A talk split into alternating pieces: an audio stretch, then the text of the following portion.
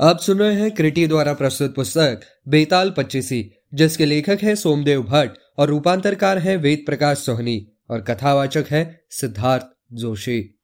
चौबीसवा बेताल, एक अद्भुत कथा। वह रात किसी राक्षस के समान थी। शमशान में यत्र तत्र जलती हुई चिताएँ ही मानो उस राक्षस की आँखें थी। ऐसी भयानक रात में राजा विक्रमादित्य फिर से शिशंपा वृक्ष के पास पहुँचा और बेताल को नीचे उतार लिया। फिर वह कंधे पर डालकर मौन भाव से अपने गंतव्य की ओर चल दिया। कुछ आगे चलकर बेताल ने पुनः मौन भंग कर दिया। राजन बार बार की इस आवाजाही से मैं तो बिल्कुल अब उब चुका हूँ, किंतु तुम पर कोई फ़र्क नहीं जान पड़ता है। अब मैं तुमसे एक महाप्रश्न पूछता हूँ, इसे सुनो।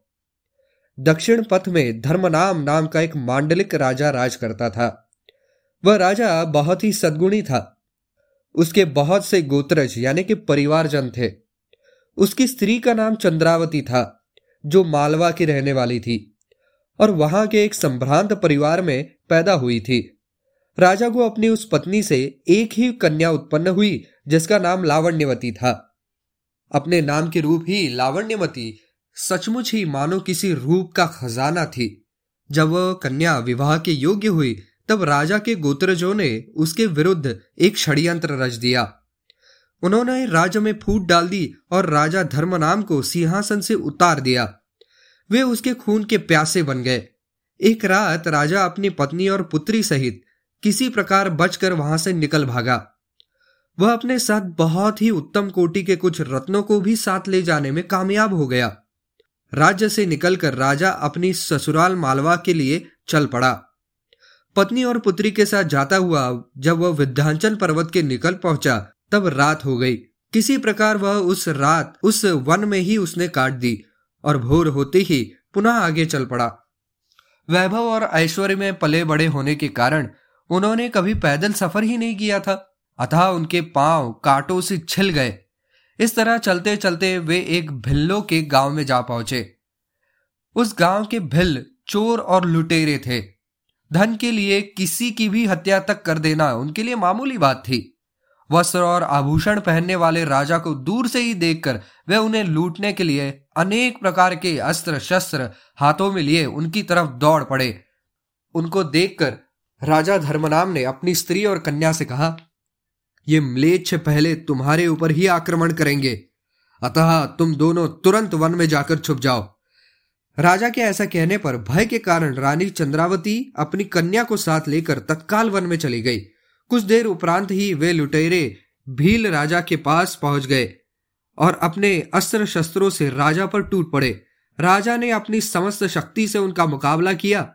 उसने अपने तीरों से अनेक लुटेरों को मार गिराया। पर अंततः लुटेरों ने उस पर सामूहिक रूप से आक्रमण किया और उसे मारकर उसके शरीर के समस्त आभूषण उतार कर ले गए। दूर वन में छिपी हुई रानी और उसकी पुत्री ने यह दृश्य देखा तो प्राणों के भय से वह वहाँ से भाग निकली और दूर के घने जंगल में चली गई। उस जंगल में एक सरोवर के समीप वृक्ष के नीचे बैठकर वह दोनों विलाप करने लगी। इसी बीच एक वन में निकट रहने वाला घोड़े पर सवार कोई राजा आखेट करने के लिए अपने पुत्र के साथ उधर आ निकला। उस राजा का नाम था चंद्र सिंह और उसके पुत्र का नाम था सिंह पराक्रम। धूल में उभरे हुए उन माँ बेटी के पदचिन्ह देखकर चंद्र सिंह ने अपने पुत्र से कहा, हम दोनों इन सुंदर और उत्तम रेखाओं वाले पद चिन्हों का अनुसरण करते हुए आगे बढ़ते हैं। ये चिन्ह अवश्य ही दो महिलाओं के हैं। यदि वे स्त्रियाँ हमें मिल जाए तो उनमें से एक को तो तुम ब्याह ही लेना। पिता की बात सुनकर उसका पुत्र सिंह पराक्रम बोला उन स्त्रियों से जिसके छोटे छोटे पैर हैं, उसी के साथ मैं विवाह करूँगा। अवश्य वह स्त्री कम उम्र वाली और मेरे योग्य होगी। दूसरी बड़े पैरों वाली से आप विवाह कर लेना। पुत्र की बात सुनकर पिता बोला, तुम यह कैसी बातें करते हो पुत्र? तुम्हारी माता को मरे अभी कुछ दिन भी नहीं बीते हैं। वैसी योग्य गृहिणी को खोकर अब मुझे किसी और की कामना कैसी हो सकती है? इस पर उसके पुत्र सिंह पराक्रम ने उत्तर दिया, पिताजी, आप ऐसा न कहे। मैंने जिस स्त्री के पदचिन्ह देखकर अपने लिए पसंद किया है, उसे छोड़कर दूसरी स्त्री आप अपनी भार्या अवश्य बनाए। आपको मेरे प्राणों की सौगंध। फिर दोनों पैरों के निशान देखते हुए धीरे धीरे आगे बढ़ने लगे। जब वे दोनों विलाप करती हुई उन माँ बेटी के निकट पहुँचे तो दोनों स्त्रियाँ सहम कर चुप हो गई। उन्होंने उन बाप बेटे को कोई लुटेरा ही समझ लिया था। लेकिन जब राजा ने उन्हें अपना परिचय देकर निर्भय होने के लिए आश्वस्त किया, तब वे दोनों स्त्रियों को अपने घोड़े पर बिठाकर अपने महल में ले गए। महल में पहुंचकर उन पिता पुत्र में आपस में यह वार्तालाप हुआ कि अब उन स्त्रियों के साथ विधि पूर्वक विवाह कर लेना चाहिए। दिए गए वचन के अनुसार राजा चंद्र सिंह के पुत्र सिंह पराक्रम ने रानी चंद्रावती को अपनी पत्नी बनाया क्योंकि उसी के पैर छोटे थे। जबकि राजा चंद्र सिंह को उसकी बड़ी लावण्यवती से विवाह करना पड़ा क्योंकि उसके पैर बड़े थे। इस प्रकार पैरों की गड़बड़ी से उन पिता पुत्रों ने क्रमशः बेटी और माता से विवाह कर लिया। चंद्रावती अपनी ही बेटी की बहू बन गई। समय पाकर उन दोनों को पुत्र एवं कन्याएँ उत्पन्न हुई और फिर उनके भी बेटे बेटियाँ हुई। रात्रि के समय में जाते हुए बेताल ने इस प्रकार यह कथा सुनाकर राजा विक्रमादित्य से पूछा, राजन, यदि तुम जानते हो तो यह बतलाओ कि उन माँ बेटियों को पुत्र एवं पिता के द्वारा क्रमशः जो संतानें पैदा हुई, उनका आपस में क्या संबंध हुआ? यदि जानते हुए भी तुम इसका उत्तर नहीं दोगे तो तुम्हें पहले कहा हुआ शाप लगेगा। यह सुनकर राजा विक्रमादित्य सोच में पड़ गया। उन्होंने बहुत सोचा, विचारा, किंतु बेताल के उस प्रश्न का कोई भी उत्तर उनकी समझ में ही नहीं आया। अतः वह चुप्पी साधे मौन भाव से आगे बढ़ता रहा। मृत पुरुष के शरीर में प्रविष्ट और राजा के कंधे पर बैठा बेताल इस पर मन ही मन हंसा और सोचने लगा। इस महाप्रश्न का उत्तर इस राजा को मालूम नहीं है। फिर भी यह प्रसन्न है और सावधानी पूर्वक पैर रखता हुआ निरंतर आगे बढ़ रहा है। यह राजा बड़ा पराक्रमी है, इसलिए वंचित होने के योग्य नहीं है। इसके अतिरिक्त वह भिक्षु मेरे साथ जो चाल चल रहा है वह इतने से ही चुप नहीं रहेगा। इसलिए मैं उस दुरात्मा को ही उपाय पूर्वक वंचित करूँगा और इसकी सिद्धि इस राजा के लिए सुलभ कर दूँगा, क्योंकि भविष्य में इसका कल्याण होने वाला है। ऐसा सोचकर बेताल ने राजा से कहा, राजन, इस भयानक रात में, इस शमशान में बार बार आते जाते तुम बहुत कष्ट उठा रहे हो। फिर भी तुम अपने निश्चय पर से नहीं डिगे।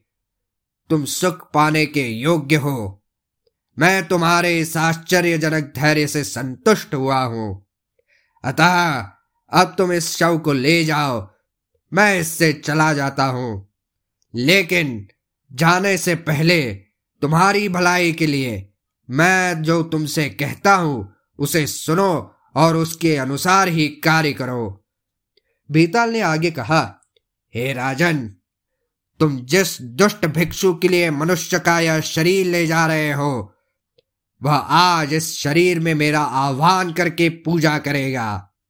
पूजा करने के बाद वह दुष्ट तुम्हारी ही बलि चढ़ाने की इच्छा से तुमसे कहेगा कि भूमि पर पड़कर साष्टांग प्रणाम करो। तब उस समय तुम उस भिक्षु से कह देना कि पहले तुम प्रणाम करके दिखाओ, फिर मैं वैसा ही करूँगा। तत्पश्चात जब वो भूमि पे पड़कर प्रणाम करके दिखलाए, उसी समय तुम तलवार से उसका मस्तक काट देना। तब विद्याधरों का जो ऐश्वर्य वह प्राप्त करना चाहता है वह तुम्हें मिल जाएगा। उसकी बलि देकर तुम पृथ्वी का भोग करोगे। ऐसा नहीं करोगे तो तुम्हारी बलि वह चढ़ा देगा। मैंने इसी कारण तुम्हारे इस कार्य में इतनी देर तक विघ्न डाला था। जाओ, तुम्हें सफलता प्राप्त हो। इतना कहकर राजा के कंधे पर लदे मृत शरीर से निकलकर बेताल चला गया। बेताल की बातों से प्रसन्न हुए राजा विक्रमादित्य भी उस शव को लादे वटवृक्ष की ओर चल पड़ा, जहाँ उस भिक्षु ने उसे पहुँचाने के लिए कहा था।